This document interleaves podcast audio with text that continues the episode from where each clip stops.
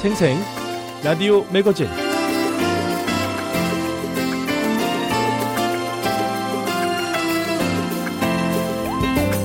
청취자 여러분 안녕하십니까? 미국 수도 워싱턴 DC에서 보내드리는 비오의 한국어 방송 생생 라디오 매거진 장량입니다. 김치는 한국의 대표적인 전통 음식이죠. 중국이 한 2020년쯤부터 김치를 파오차이라고 부르면서 자국의 음식이라고 주장하는 움직임이 있긴 한데요. 하지만 그 이전부터 지금까지 김치는 한국의 음식으로 잘 알려져 있습니다. 아, 북한 역시 김치를 먹지 않습니까? 그 양념에 들어가는 재료가 조금 달라서 맛과 빛깔의 차이가 난다죠. 북한도 지방마다 속재료가 다르다고 하던데요. 함경도는 명태를 넣는 식으로 말이죠. 반면 한국은 새우, 멸치젓 등을 넣어서 이 감칠맛과 깊은 맛을 내는 편입니다. 자, 김치를 즐겨 먹는 미국인들도 점점 늘고 있습니다. 만들고 며칠 익혀 먹는 발효식품인 김치는 각종 영양소가 많이 들어 있어서 건강식품이라는 인식이 높죠. 그래서 한인이 모여 사는 캘리포니아 로스앤젤레스나 시카고, 뉴욕 같은 대도시 한인 단체나 이 한국의 문화센터 등에서 김장 행사를 한다는 소식도 종종 듣곤 합니다. 한국의 대중음악과 언어, 음식 등 이 한류 열풍이 이제는 뭐 한 차례 불고 지나가는 차원이 아니라 미국 내 문화의 하나로 자리 잡고 있다는 것을 보여주는데요. 지난 10월에는 워싱턴 DC 연방의회 도서관에서 김치의 날 행사가 열렸죠. 이 행사는 공화당과 민주당 연방 하원들이 초당적으로 지지한 김치의 날 결의안을 알리는 데 의미가 있었습니다. 이 김치의 날 결의안은 지난 4월 발의됐는데요. 이 결의안은 이 김치가 2000년 전 삼국시대부터 시작된 유서 깊은 역사를 지닌 한국의 전통 요리라는 소개와 함께 미국 내 한인 입지를 강조했습니다. 특히 올해는 미주 한인 이민 120주년이 되는 해이자 미한 동맹 70주년이 되는 해로서 한인들이 미국 내 과학, 법률, 비즈니스, 예술과 기타 여러 분야에 수많은 공헌을 했다는 점을 설명했습니다.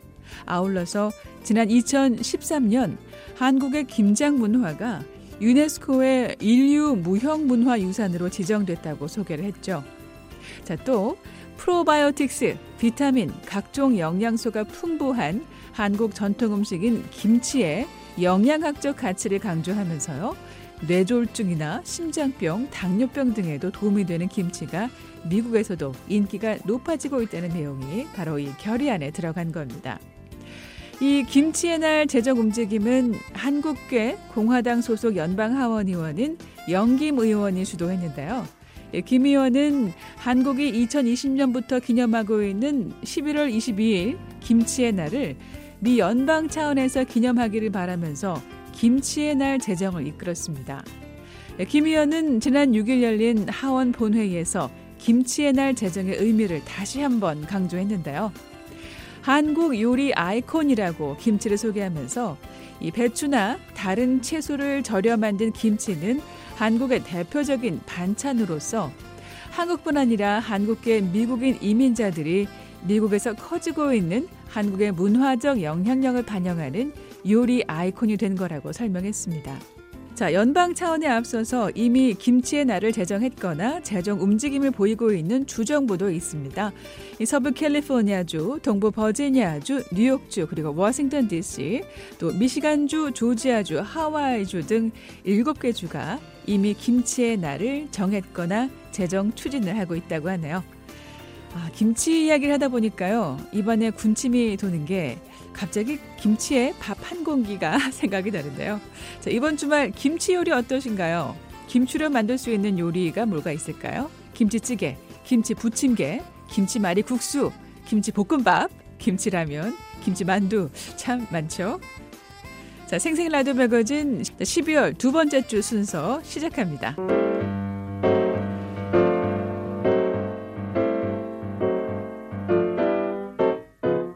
주간 미국 내 화제 소식을 화제 단어로 알아보는 해시태그 시간입니다.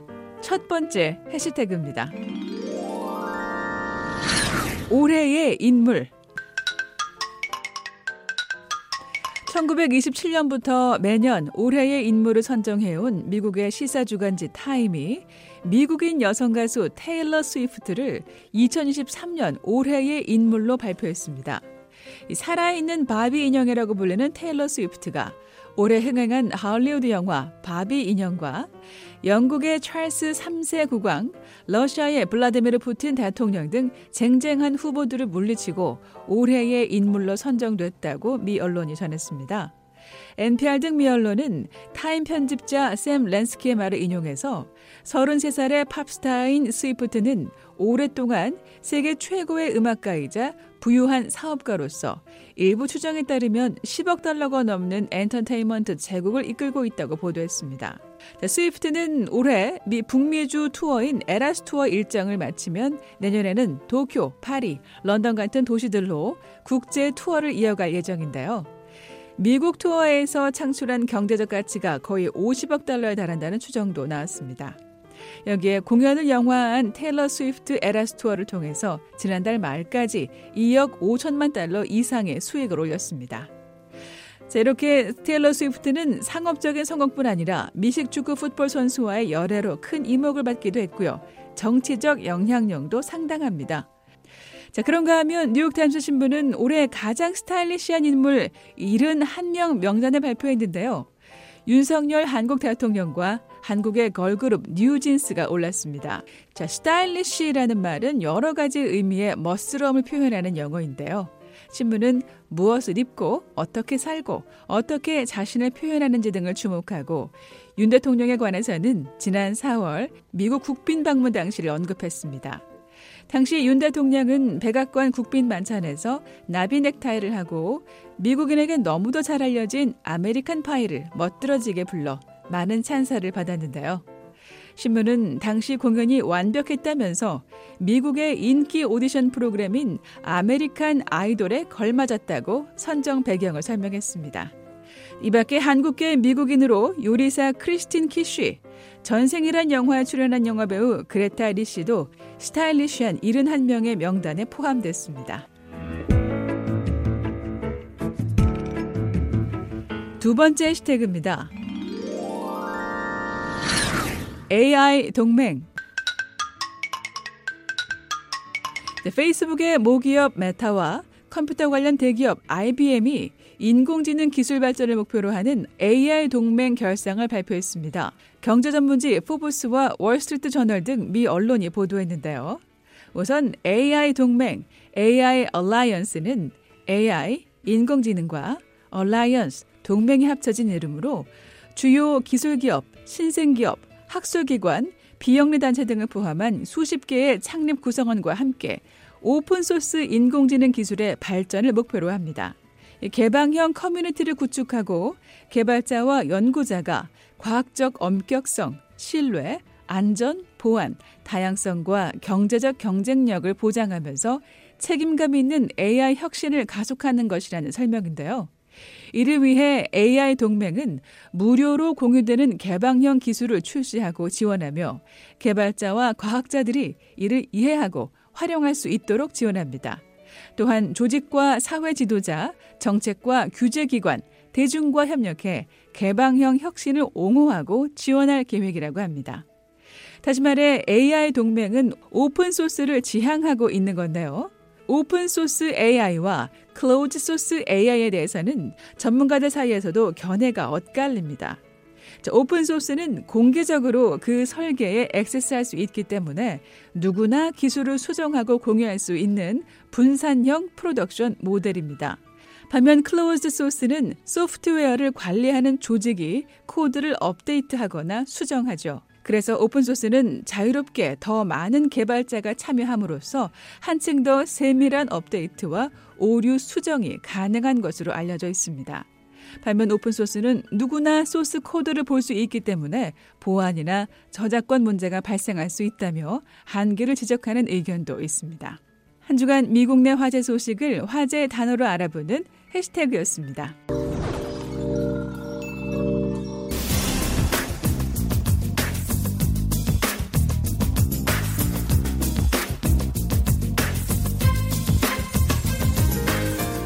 생생 라디오 매거진 한 주간 BO의 한국어 방송 웹사이트에서 독자들이 많이 읽은 기사로 한반도 소식 정리해보는 독자 선택 시간입니다. 박영석 기자 함께합니다. 안녕하십니까? 네, 안녕하십니까? 자, 이번 주는 또 어떤 기사를 독자들께서 많이 읽으셨을지 궁금한데요. 한국의 정찰 위성이 성공적으로 발사했는데 이 기사가 많이 읽혔죠? 네, 그렇습니다. 한국의 정찰 위성 소식은 일찌감치 전문가들 관심을 얻었는데요. 기술 면에서 이 북한과 비교하면서 관심을 끌었습니다. 네. 자, 우선 한국의 위성 소식부터 정리해 보죠. 네, 기사에 따르면 이 한국이 첫 군사 정찰 위성 발사에 성공했습니다. 현지 시각으로 1일 오전 10시 19분에 미국 캘리포니아 소재 반덴버그 공군 기지에서 발사됐는데요. 이 발사는 한국이 독자 정찰 위성을 개발하는 일환인 425 사업의 일부로 진행됐습니다. 네. 자, 발사가 어떤 방식으로 진행됐고 또 어떤 우주 로켓을 사용한 건가요? 네, 한국의 첫 군사 정찰 위성은 미국의 우주 개발 업체인 스페이스X의 팰컨 9 로켓에 실려서 발사됐는데요. 발사는 카운트다운과 함께 진행됐고 2분 22초 후에 1단 추진체가 분리되고 2분 41초 후에 위성 보호 덮개인 페어링이 분리됐습니다. 어, 정찰 위성 1호기는 발사 후 약 14분 뒤에 2단 추진체에서 분리돼 목표로 설정한 우주 궤도에 정상적으로 진입했습니다. 그리고 약 78분 후에는 한국 군 당국과 지상국과가 처음으로 교신했습니다. 발사와 함께 정상적인 궤도 안착 또 교신도 성공적으로 이루어졌습니다. 네. 자, 이번 정찰 위성의 역할과 기능도 좀 알아볼까요? 네, 이 정찰 위성은 고도 400에서 600km에서 지구를 도는 저궤도 위성인데요. 전작 광학 및 적외선 촬영 장비를 탑재하고 있고요. 해상도는 가로 세로 30에서 50cm 수준입니다. 이로써 한국은 고해상도 위성 사진 자료를 통해서 지상의 작은 물체까지 식별할 수 있게 됐습니다. 한국 정부는 이 정찰 위성이 앞으로 4개월에서 6개월 동안의 운용 시험 평가를 거친 후에 내년 상반기에 전력화할 예정이라고 밝혔습니다. 이동안 군 당국은 위성의 구동 상태를 점검하고 어, 촬영 영상의 품질을 평가하며 운용 시험 평가를 진행할 계획입니다. 네. 자, 이번 정찰 위성의 성공이요. 한국의 적잖은 의미가 될 것 같은데요. 어떻습니까? 네, 그렇습니다. 이 발사로 한국은 북한과 기타 목표 지역을 효과적으로 정찰할 수 있는 역량을 확보하게 됐습니다. 이전까지 한국은 독자 정찰 위성이 없어서 이 대북 위성 정보를 미국에 의존해 왔는데요. 하지만 이제는 독자적으로 정보를 수집하고 분석할 수 있게 된 겁니다. 한국은 추가로 고성능 영상을 레이더 탑재 위성 등 총 5개의 정찰 위성을 2025년까지 발사할 계획이고요. 전문가들은 이 정찰 위성이 북한의 우주 궤도에 안착시킨 북한 정찰 위성 말리경 1호보다 뛰어난 성능을 가지고 있다고 분석하고 있습니다. 네. 자, 미국의 전문가들이 이 한국의 정찰 위성에 대해서 어떻게 평가하고 있는지 좀 더 자세히 들어보죠. 네, 미국 전문가들은 이 정찰 위성의 해상도가 30cm로 이는 수백 킬로미터 상공에서 지상에 있는 30cm 크기의 물체를 정확하게 식별할 수 있다는 의미로 해석하면서 이를 군사적 효용성을 갖춘 훌륭한 수준이라고 평가하고 있습니다. 먼저 미사일 전문가인 반덴 디펜 전 미 국무부 국제안보 비확산 담당 수석 부차관은 한국의 정찰 위성이 과거 우주 선진국들이 운용하던 정찰 위성 및 상업용 위성 중에서 가장 고화질 이미지와 비교가 가능하다고 설명했습니다. 또 이 정찰 위성은 북한의 시설, 차량, 활동 등에 대한 의미 있는 정보를 획득할 수 있다고 언급했습니다. 네. 자, 또 다른 전문가 평가를 좀 들어볼까요? 네, 마커스 실러 ST 애널리틱스 박사는 한국의 정찰 위성은 상업용 위성과 비교해도 뛰어난 수준이고 프랑스가 현재 우조하고 있는 정찰 위성과도 유사하다고 지적했습니다. 네. 자, 또 국제사회하고 북한의 우주 개발에 관한 이슈도 언급됐는데요. 어떤 내용인가요? 네, 국제사회와 북한의 우주 개발에 대한 논란이 있고 미국 등 대부분의 국가들은 북한의 우주 발사와 위성 발사를 북한의 미사일 시험을 제한하는 유엔 안보리 결의 위반으로 간주하고 있습니다. 이에 대한 북한의 주장을 반박하면서 북한의 우주 개발을 금지한 건 그동안 북한이 행한 부적절한 행동들의 결과로 규정된 거라고 강조하고 있습니다. 네. 자, 다음 기사 보겠는데요. 역시 한국의 위성 발사에 관한 내용입니다. 어, 미 국무부가 한국과 북한의 우주 발사체 발사에 각각 다른 의미를 뒀는데요. 내용 정리해 보죠. 네, 국제 규범 수준 측면에서 한국과 북한의 우주 발사체를 비교했는데요. 매튜 밀러 국무부 대변인이 한국의 우주 발사체 발사는 북한과 달리 합법이라고 강조했습니다. 어, 지난 4일 정례 브리핑에서 한국이 성공한 고체 연료 추진 우주 발사체 발사와 또 최근에 북한의 군사 정찰 위성 발사의 차이점과 관련해서 질문을 받았는데요. 여기에 한국은 그 지역에서 위험하고 불안정한 활동에 의거한 다수의 유엔 안보리 결의 대상이 아니라고 답을 한 겁니다. 네, 자세한 설명이 좀 필요할 것 같은데요. 북한과 한국의 발사체의 합법성 여부의 근거가 어떻게 되는 건가요? 네, 유엔 안보리는 2006년에 채택한 대북결의 1718호 5항을 통해서 북한의 탄도미사일 프로그램 관련 모든 활동을 금지한다고 명시했고요. 이후에 추가 대북 결의 등을 통해서 탄도미사일 기술을 사용한 북한의 어떠한 추가 발사도 금지한다면서 어, 제재 대상을 더 구체화했습니다. 하지만 한국에 대해서는 관련 결의가 채택되지 않은 상태입니다. 앞서 국무부 대변인은 지난달 21일에 북한과 한국의 발사체 발사를 각각 어떻게 인식하느냐는 BOA 질의에 대해서 북한의 대량 살상 무기와 탄도 미사일 역량 추구는 여러 유엔 안보리 결의를 위반하는 거라고 규정했습니다. 아, 그러면서 한국의 미사일 시험은 그렇지 않고 이는 중요한 차이라고 강조했습니다. 네. 자, 미국이 북한과 계속해서 대화를 시도하고 있는 것으로 알려졌는데요. 밀러 대변인이 관련 설명을 했네요. 네, 밀러 대변인은 미국이 북한과 대화를 추구하고 있지만 북한의 거부로 대화가 성사되지 못하고 있다는 입장을 밝혔습니다. 그리고 미국은 북한과의 대화와 더불어서 북한의 불안정한 활동에 따른 우려에 대한 평화적인 해법을 환영할 거라고 분명히 했습니다. 네. 자, 지난달 30일에 김여정 노동당 부부장이 담화를 냈었는데요. 관련 입장도 나왔네요. 네, 김여정 노동당 부부장이 조선중앙통신을 통해 낸 담화에서 주권 국가의 자주권은 그 어떤 경우에도 협상의 의제로 될 수 없고 그로 인해 미국과 마주 앉는 일은 일어나지 않을 거라고 말했습니다. 또 지난달 27일 유엔 안전보장 이사회가 북한의 군사 정찰 위성 발사 문제를 논의한 사실을 강하게 비난하면서 앞에서는 대화 타령을 늘어놓고 뒤에서는 군사력을 휘두르는 게 미국이 선호하는 이른바 힘을 통한 평화라면서 대화에도 대결에도 다 같이 준비돼야 하고 특히 대결에 더 철저히 준비돼야 한다는 것이 우리의 일관한 대미 입장이라고 주장했습니다. 이에 대해서 미국은 미국은 전제 조건 없이 북한과 대화를 추구한다는 걸 분명히 해왔다면서 북한이 전례 없이 많은 탄도미사를 발사하는 상황에서도 우리는 외교에 전념하고 있다고 강조했었습니다. 네, 지금 여러분께서는 VOA 한국어 방송에 보내드리는 생생 라디오 매거진 독자 선택 함께하고 계십니다.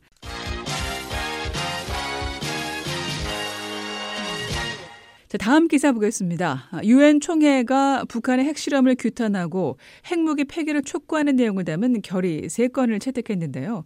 관련 기사 역시 관심을 얻었습니다. 내용 정리해 보죠. 네, 유엔 총회가 4일 본회의에서 북한의 비핵화 등을 다룬 제1위원회 결의 3건을 통과시켰습니다.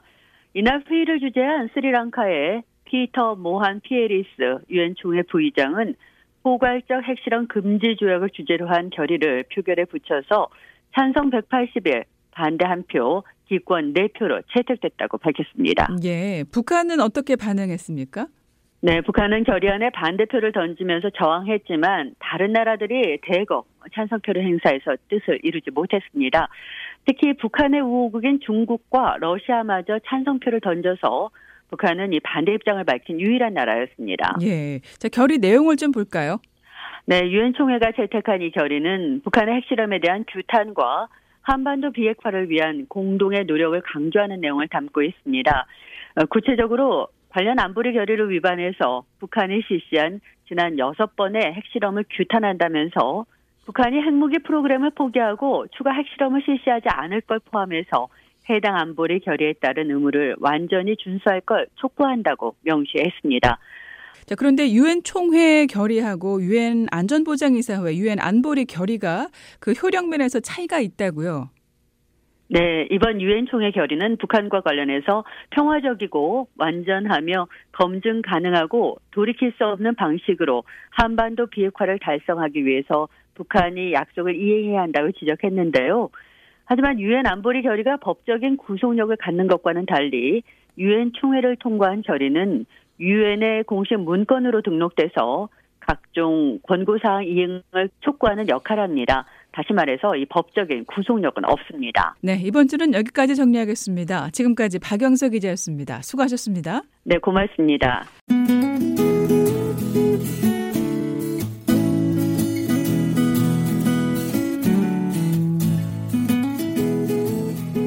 매일 새벽과 아침에 청취 가능한 BOA 방송 주파수 안내입니다. BOA 새벽 방송은 매일 새벽 2시부터 3시까지 중파 AM 1566kHz로 들으실 수 있습니다. 또 아침 방송은 매일 새벽 4시부터 6시까지 2시간 동안 단파 7465, 9800, 9975kHz로 보내드립니다. BOA 방송은 인터넷으로 접속하시면 다시 듣기와 방송 원고 보기, 실시간 방송 청취가 가능합니다. 언제든 방송 듣기가 가능한 인터넷 웹사이트 주소는 www.voakorea.com www.voakorea.com입니다. 한반도와 미국 그리고 세계 소식을 더욱 빠르고 생생하게 전해드리는 BOA 방송에 많은 애청 바랍니다.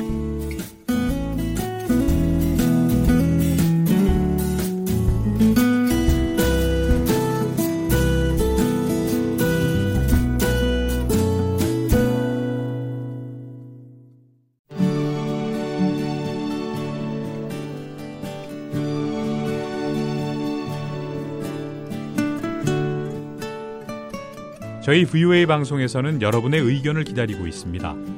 전화 이용하셔서 음성을 남겨주시면 되는데요. 미국 전화번호는 1-202-205-9942번입니다. 먼저 국가번호 1번을 누르시고 지역번호 202 그리고 205-9942번을 누르시면 이렇게 짧은 음악이 나옵니다.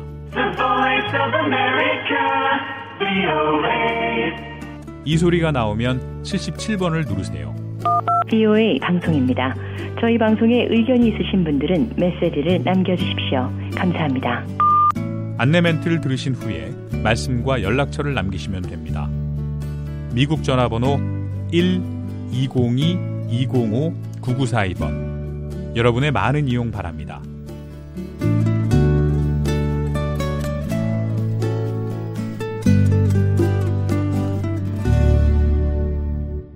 생생 라디오 매거진 계속해서 생활 속 경제가 이어집니다. 네, 12월에는 미국인들이 한 해를 보내면서 연중 마지막 맞는 공휴일인 크리스마스를 맞이하게 되는데요. 미국인들은 크리스마스를 맞아서 트리를 설치하는 등 집 안과 밖을 각종 장식물로 꾸미죠. 자, 미국인들은 이를 위해서 어떤 것들을 사고 또 얼마나 많은 돈을 쓸까요? 생활 속 경제 이번 시간에는 미국인들의 크리스마스 소비에 관해서 알아보겠습니다. 오택선 기자입니다. 크리스마스 왕국으로 변한 백악관. 지난달 27일 백악관이 그 화려한 모습을 대중에 공개했습니다. 이날 공개된 백악관은 크리스마스, 즉 성탄절을 맞아 구석구석이 알록달록 형형색색의 장식물로 수놓아졌습니다. 어, 백악관은 매년 크리스마스를 맞아서 백악관을 장식하고 이를 대중에 공개하는데요. 올해 백악관의 크리스마스 주제는 마법과 경이로움 그리고 즐거움입니다. 어린이들이 크리스마스를 어떻게 경험하는지로부터 영감을 얻어서 백악관 장식을 진행했다는 겁니다.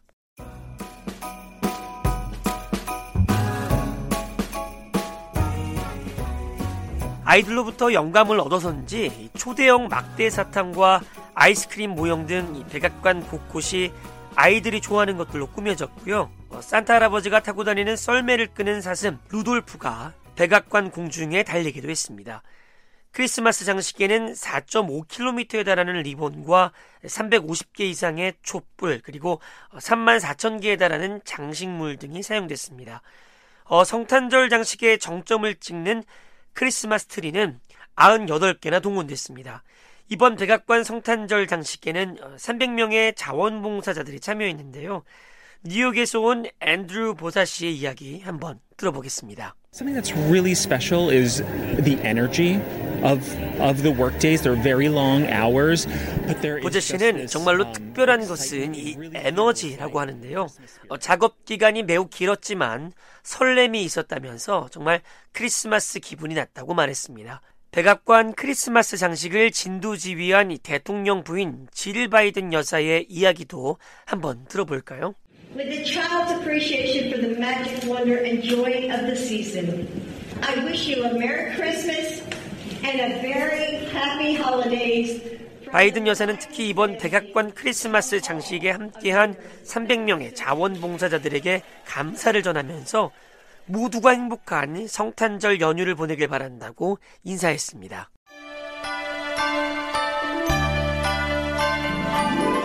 크리스마스 장식의 진심인 미국인들.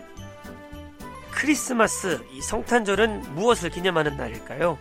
성탄절은 약 2000년 전 이 땅에 태어난 아기 예수의 탄생을 기념하는 날입니다. 어, 성탄절은 예수의 부활을 기념하는 부활절과 더불어서 어, 기독교인들의 대표적인 기념일입니다. 하지만 부활절과 달리 성탄절은 굳이 기독교인이 아니더라도 어, 많은 사람이 함께 연말 시즌을 기념하고 즐기는 휴일이기도 합니다.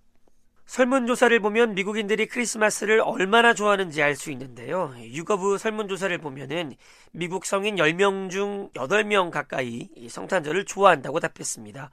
다른 설문조사를 보면은 미국인 10명 가운데 약 8명이 성탄절을 즐기면서 장식을 한다고 밝혔습니다.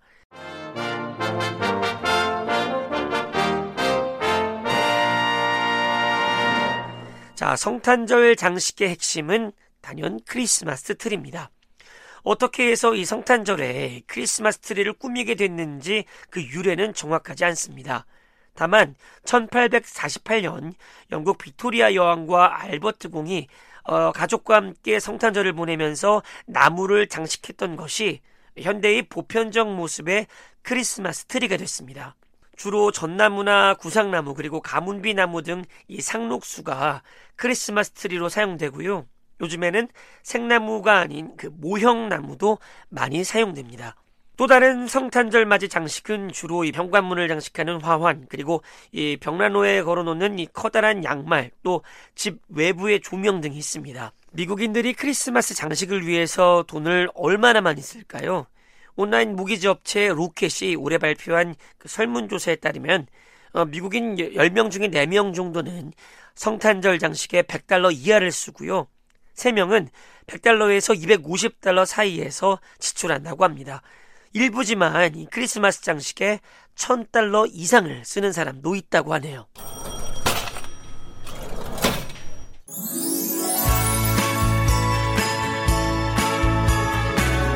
크리스마스 트리 한번 같이 사러 가볼까요? 이번 시간에는 한번 제대로 크리스마스 트리를 꾸며보겠습니다. 어, 앞서 크리스마스 트리는 생나무도 있고 모형나무도 있다고 했는데요. 먼저 진짜 나무 한번 고르러 가보겠습니다.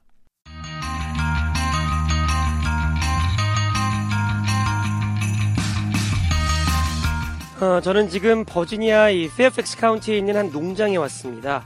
어, 크리스마스 시즌을 맞아서 어, 각종 장식용 나무가 빼곡하게 들어서 있는데요. 이 농장을 둘러보니까 신선한 향이 코를 찌르는 것 같습니다. 가격은 얼마나 하는지 한번 살펴보겠습니다. 자, 프레이저 전나무와 발삼 전나무 그리고 개솔 송나무 등 나무의 종류별 그리고 크기별로 어, 가격이 천차만별입니다. 가장 보편적인 전나무를 볼까요? 7피트 이상 그러니까 2미터가 넘는 크기의 나무는 250달러에서 300달러 정도 하고요. 그보다 조금 작은 5피트 그러니까 약 1.5미터 정도 하는 전나무는 115달러 합니다. 3미터가 넘어가는 대형 나무도 있는데요. 400달러가 넘네요. 자, 농장에서 크리스마스 트리를 파는 직원 캐시 코핑거 씨는 생나무의 장점을 이렇게 설명하네요. So, some of the few simple benefits of having a tree is the smell. Real Christmas trees, if you enjoy that smell, are absolutely wonderful. 모형나무가 아닌 진짜 나무를 사면은 나무에서 나는 향이 나와서 이것이 매우 좋다고 하고요. 또 모형 트리는 사용 후에 버리면 폐기되지만 일반 생나무는 재활용될 수 있다는 장점도 있다고 하네요. 자, 그럼 이번에는 모형나무도 한번 보러 갈까요?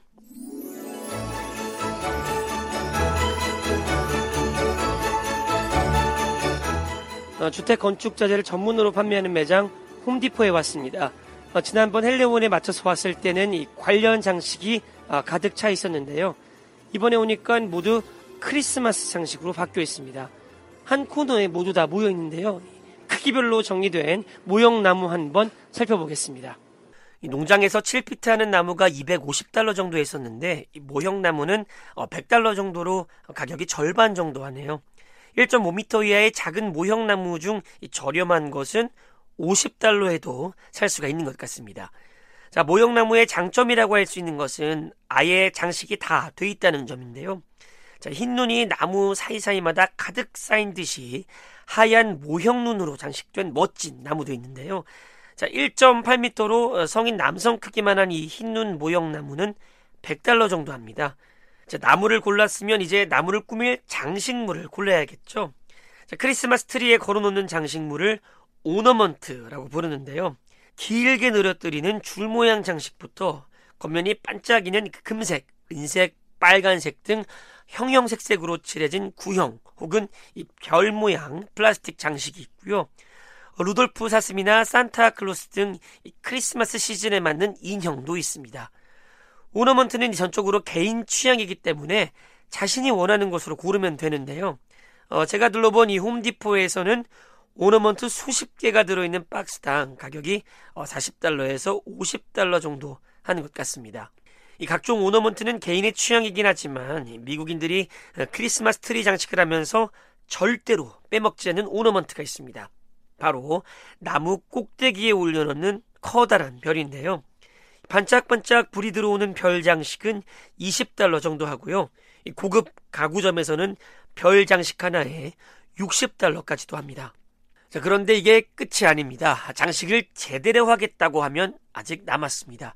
어, 크리스마스 트리 하단을 덮는 천 매트인 스커트를 사야 합니다. 어, 자신이 꾸민 나무와 어울리는 커버를 고르면 되는데요. 저렴한 것은 10달러면 충분히 사지만 이 비싼 스커트는 100달러를 훌쩍 넘기도 합니다. 그리고 마지막 나무 주변에 모형 기찻길과 기차를 설치하면 드디어 크리스마스 트리 장식이 끝납니다.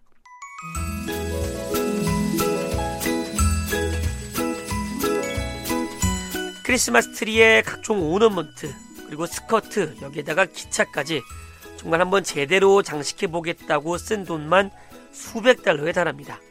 돈만 따지고 보면은 정말 이렇게까지 할 필요가 있을까 싶기도 하죠. 그런데 이 모든 과정을 사랑하는 가족과 함께 하고 또 이쁘게 꾸며놓고 연말을 함께 보내면서 가족이 간직하게 될 아름다운 추억을 위한 비용이라고 생각하면은 한 번은 해볼만 하겠죠.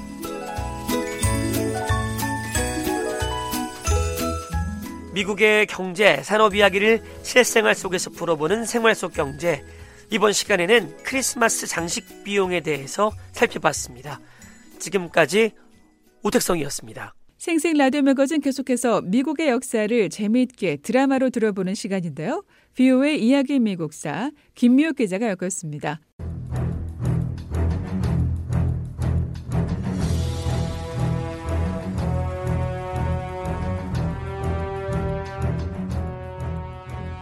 BOA 이야기 미국사. 제 49부. 존 F 케네디 대통령 시대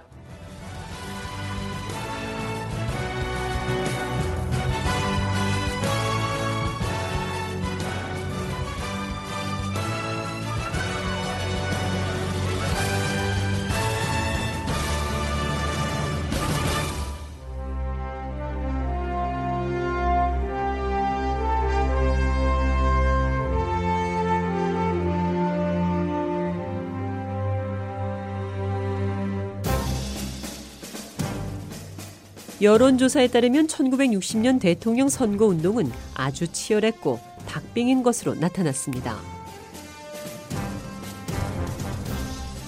공화당의 리처드 닉슨 후보는 만약 대통령으로 당선된다면 동유럽 순방을 하고 당시 소련 지도자 니키타 후르쇼프와 회담하겠다고 밝혔습니다.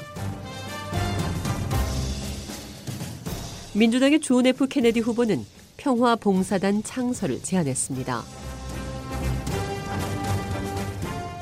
1960년 11월 선거 결과 유권자들은 민주당의 존 F 케네디 후보를 차기 미국 대통령으로 선택했습니다. 두 후보 간의 격차는 크지 않았습니다.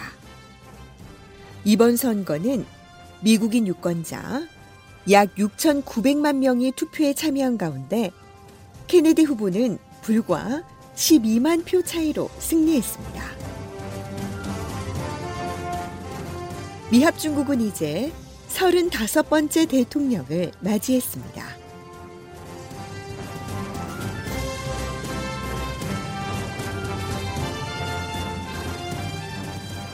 1961년 1월 20일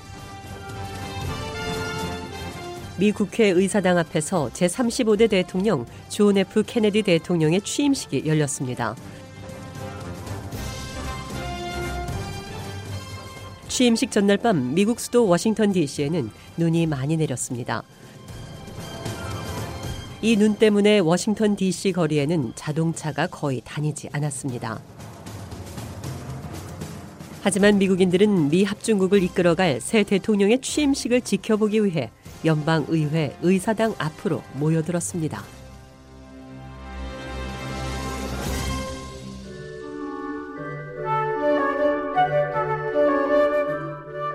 임기를 마치고 백악관을 떠나는 대통령 드와이트 아이젠하워 대통령은 퇴임 당시 70살이었습니다. 반면에 취임식과 함께 백악관의 새 주인이 된 존 F 케네디 대통령의 나이는 겨우 44. 미국 역대 최연소 대통령이면서 20세기 세상에 태어난 최초의 미국 대통령이었습니다.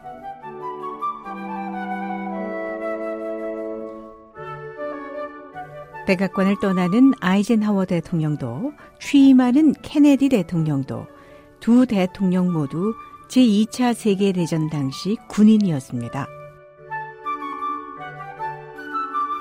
물론 직위의 차이는 컸습니다. 아이젠하워 대통령은 유럽연합군을 이끄는 최고사령관이었고 케네디 대통령은 태평양 전장의 여러 젊은 해군 장교 중 한 명이었습니다.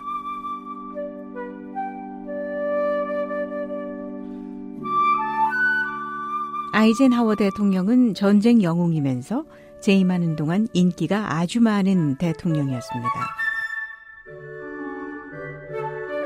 케네디 대통령도 인기가 많았습니다. 케네디 대통령은 특히 젊은이들 사이에 큰 인기를 누렸습니다. 케네디 대통령은 미국 정계에서 신선하고 새로운 인물이었습니다. 이 젊은 대통령은 수백만 미국인에게 새로운 시작을 위한 기회를 상징했습니다.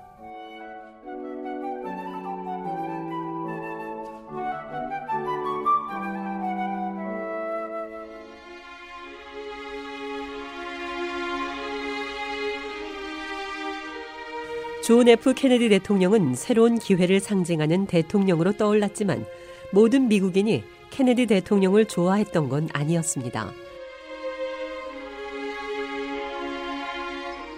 케네디 대통령이 민주당 대선 후보로 선거 운동을 벌일 때 많은 미국인이 나이와 종교를 이유로 반대했습니다.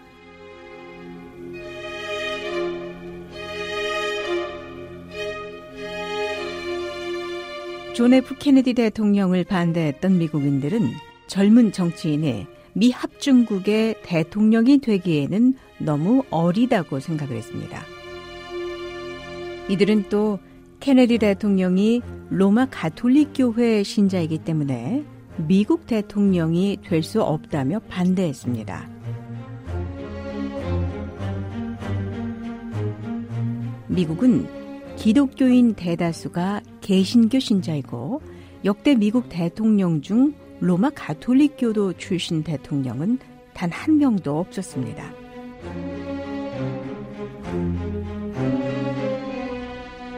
그런 만큼 많은 미국인은 존 F 케네디가 대통령이 될 경우 미국 정부가 로마 교황청의 영향을 받을 수 있다며 우려했습니다.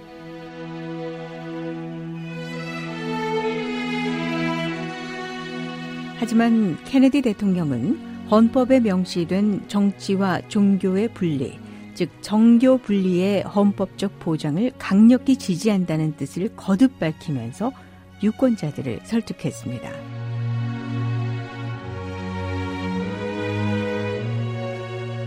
그리고 결국 케네디 대통령은 미국 역대 최연소 대통령이자 최초의 로마 가톨릭교도 미국 대통령이 됐습니다.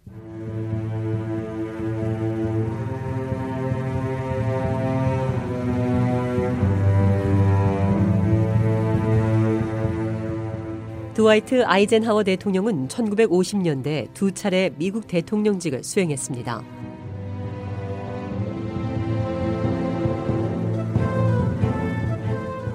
미국은 제32대 프랭클린 루즈벨트 대통령이 미국 역사상 유례없는 사선 대통령이 된 후 한 사람이 두 번 넘게 미국 대통령직에 선출될 수 없도록 법으로 제한하고 있습니다.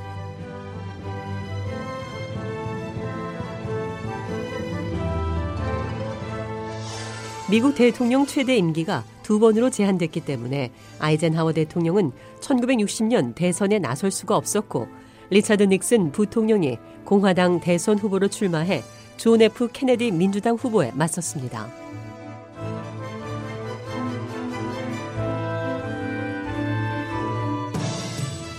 많은 미국인이 닉슨 후보를 지지했습니다.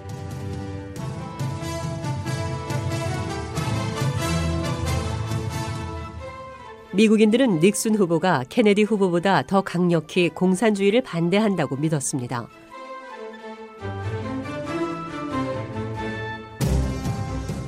일부 미국인은 케네디 후보가 대통령이 될 경우 백인 미국인보다 흑인 미국인의 요구를 더 많이 고려할 수도 있다며 우려했습니다.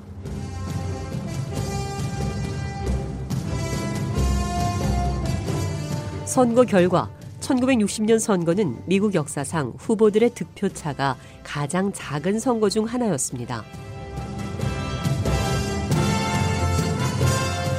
케네디 후보는 12만 표도 안 되는 표 차이로 닉슨 후보를 이겼습니다. 이제 존 F 케네디는 미 합중국의 35번째 대통령으로 취임식장에 섰습니다.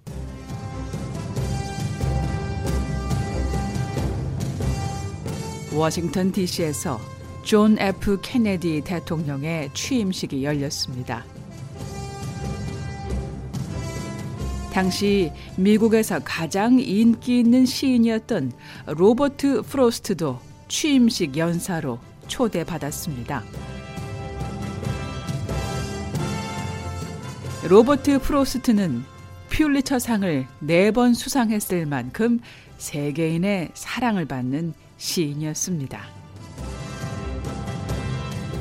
로버트 프로스트는 케네디 대통령 취임 축시로 헌정시를 낭송할 계획이었습니다.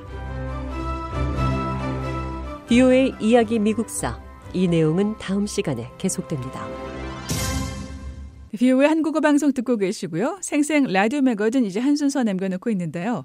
인물 아메리카 뉴욕 할렘의 여류 작가로 미국의 역사와 문화에 지대한 영향을 끼친 도로시 웨스트를 소개합니다. 노시창 기자입니다.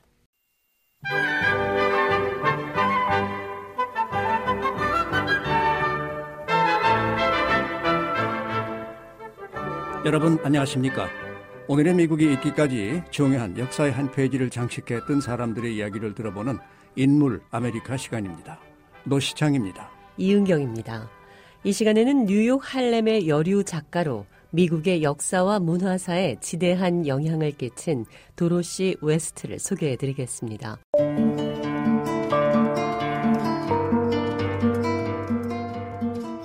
도로시 웨스트의 첫 번째 장편 소설이 발표된 것은 그녀의 나이 40살 때였습니다. 두 번째 작품이 나온 것은 80대 후반이었습니다. 그럼에도 유명 흑인 시인 랭스턴 휴즈는 도로시를 kid, 즉 아이라고 불렀습니다. 이른바 할렘 르네상스 시대 도로시는 문학가와 예술인 그룹 내에서 가장 젊은 층의 한 명이었기 때문입니다. 할렘 르네상스는 1920년대에서 1930년대까지 일었던 미국 흑인들의 창조적 예술기를 말하고 있습니다. 제1차 세계 대전 때와 그 후에 미국 남부의 수많은 흑인 청년들이 일자리와 나은 삶을 찾아 북부의 도시로 몰려들었습니다. 이들 중 많은 사람들이 찾는 곳이 바로 뉴욕의 할렘이었습니다. 할렘에는 흑인 음악가, 화가, 연기자들도 모여들었습니다. 할렘은 흑인 문화의 중심지가 됐습니다. 남부의 흑인들이 대거 북부로 이동해 오자 미국인들은 이런 추세가 자신들의 삶에 어떤 영향을 줄 것인가를 생각했습니다. 흑인들은 누구인가? 그들이 미국인으로 갖고 있는 권리는 무엇인가도 생각했습니다. 이러한 현상을 총체적으로 드러내는 예술적 실험은 할렘 르네상스라는 문예 부흥기를 만들어냈습니다. 도로시 웨스트는 바로 이 시기에 흑인 문학의 틀과 방향을 제시하는데 큰 영향을 미친 여성이었습니다. 도로시 웨스트는 1907년 매사추세츠주 보스턴에서 태어났습니다. 그녀의 부모는 남부에서 태어났고 나중에 북부로 이주해 왔습니다. 아버지는 노예에서 해방된 분이었습니다. 아버지는 보스턴에서 흑인으로서는 처음으로 식품 판매상을 하는 성공적인 자영업자가 됐습니다. 웨스트는 개인 교사로부터 지도도 받고 무용 학원에도 나갔습니다. 웨스트는 보스턴 대학교에서 공부하고 그 다음에는 뉴욕의 콜롬비아 대학에서 저널리즘을 공부했습니다. 도로시는 나이 불과 7살에 소설을 쓰기 시작했을 만큼 글쓰기에 재주가 있었습니다. 14살이 됐을 때는 일간지 보스턴 포스트에 첫 소설을 실었습니다. 그 후로는 같은 신문에 자주 소설, 수필 등을 실었습니다. 1926년 웨스트는 Opportunity 잡지 주최 단편 소설 경연에서 2등을 차지했습니다. 소설 제목은 타이프라이터였습니다. 이 소설은 자신의 실제 삶을 극히 싫어하는 한 흑인 남성이 딸의 타자치는 기능을 향상시켜주기 위해 새로운 삶을 추구한다는 이야기였습니다. 도로시 웨스트는 할렘 르네상스의 또 다른 유명 작가 조라 닐 허스턴과 함께 2등을 했습니다. 그해 웨스트의 작품은 해밍웨이 등 유명인들과 함께 최우수 작품으로 선정되기도 했습니다. 보스턴에서 살던 웨스트는 할렘으로 이사를 갔습니다. 다른 소설가, 시인 등은 그녀를 어린 동생이라 여겼습니다. 할렘 르네상스의 예술가들은 자신들의 작품에 남다른 열정을 갖고 있었습니다. 이 시기 도로시 웨스트는 여러 편의 단편 소설을 썼습니다. 그녀의 작품들은 뉴욕은 물론 여러 지역의 잡지에 발표됐습니다. 그 중 한 작품으로 장례식이 있었습니다.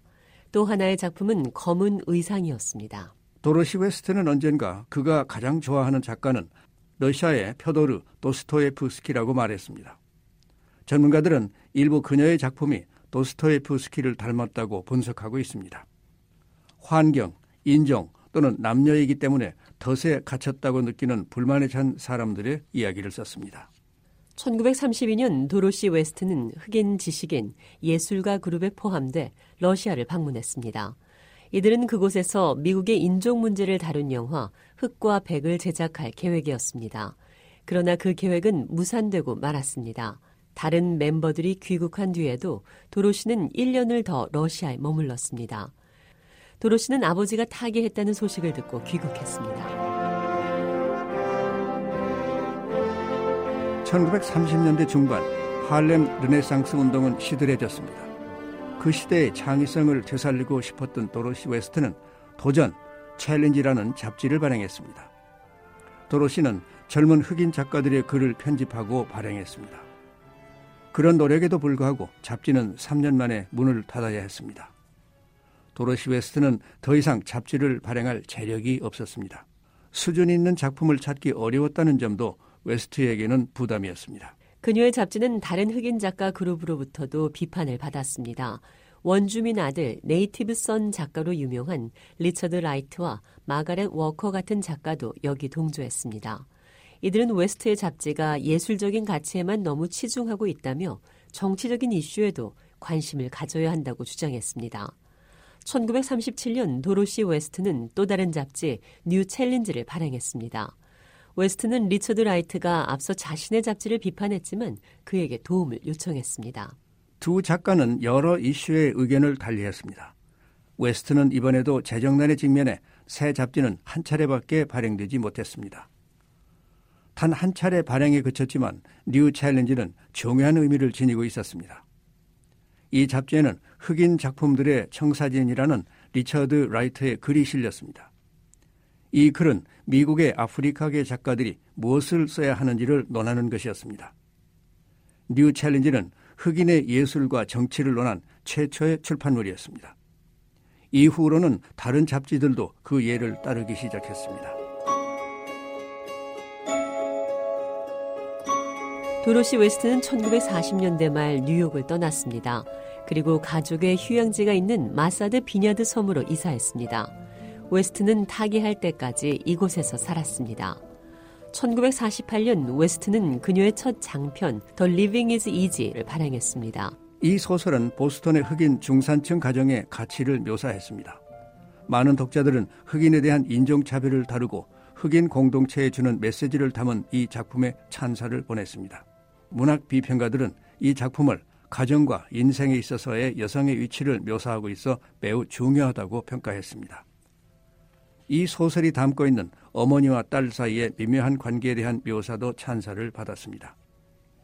The Living is Easy는 이제 미국 흑인 여성의 문학적 전통에도 지대한 영향을 미치고 있다는 점을 인정받고 있습니다.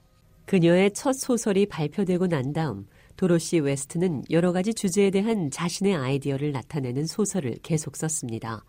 그녀의 두 번째 소설 The Wedding 결혼식은 47년이나 지난 1995년에 나왔습니다. 이 소설은 1950년대의 마사드 비냐드를 배경으로 하고 있습니다. 돈 많은 흑인 여성과 남편인 백인 재즈 음악가의 이야기입니다. 이 소설은 흑인 사회 내의 계층과 피부색 문제, 흑인과 백인 간의 인종 문제를 다루고 있습니다. 도로시 웨스트는 서로 다른 인종이 그것 때문에 나누어져서는 안 된다고 믿었고 서로 사랑할 수 있다고 믿었습니다.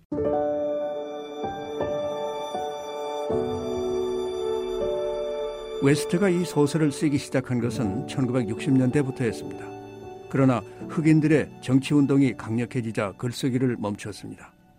1992년 제클린 케네디 오나시스 여사는 소설 결혼식을 마무리하도록 돕기 위해 작가를 방문했습니다.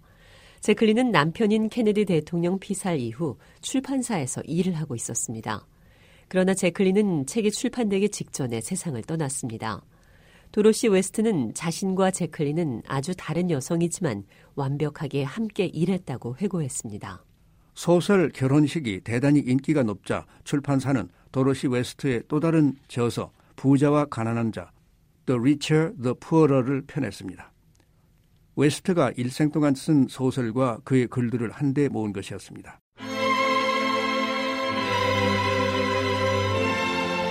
할렘 르네상스의 마지막 작가였던 도로시 웨스트는 1998년 8월 타계했습니다. 향년 91세였습니다. 도로시 웨스트는 흑인 여성 작가의 선구자였습니다. 그녀의 작품은 미국 흑인들의 복잡한 삶을 들여다보았고 작품 속 인물들은 인종, 성, 계층 등의 전통에 도전했습니다. 사람들은 도로시 웨스트가 타계하자 그는 한마디로 국가적 선물이었다고 찬양했습니다. 인물 아메리카. 이 시간에는 할렘 르네상스의 가장 중요한 작가 중 한 명이었던 도로시 웨스트에 대해 알아봤습니다.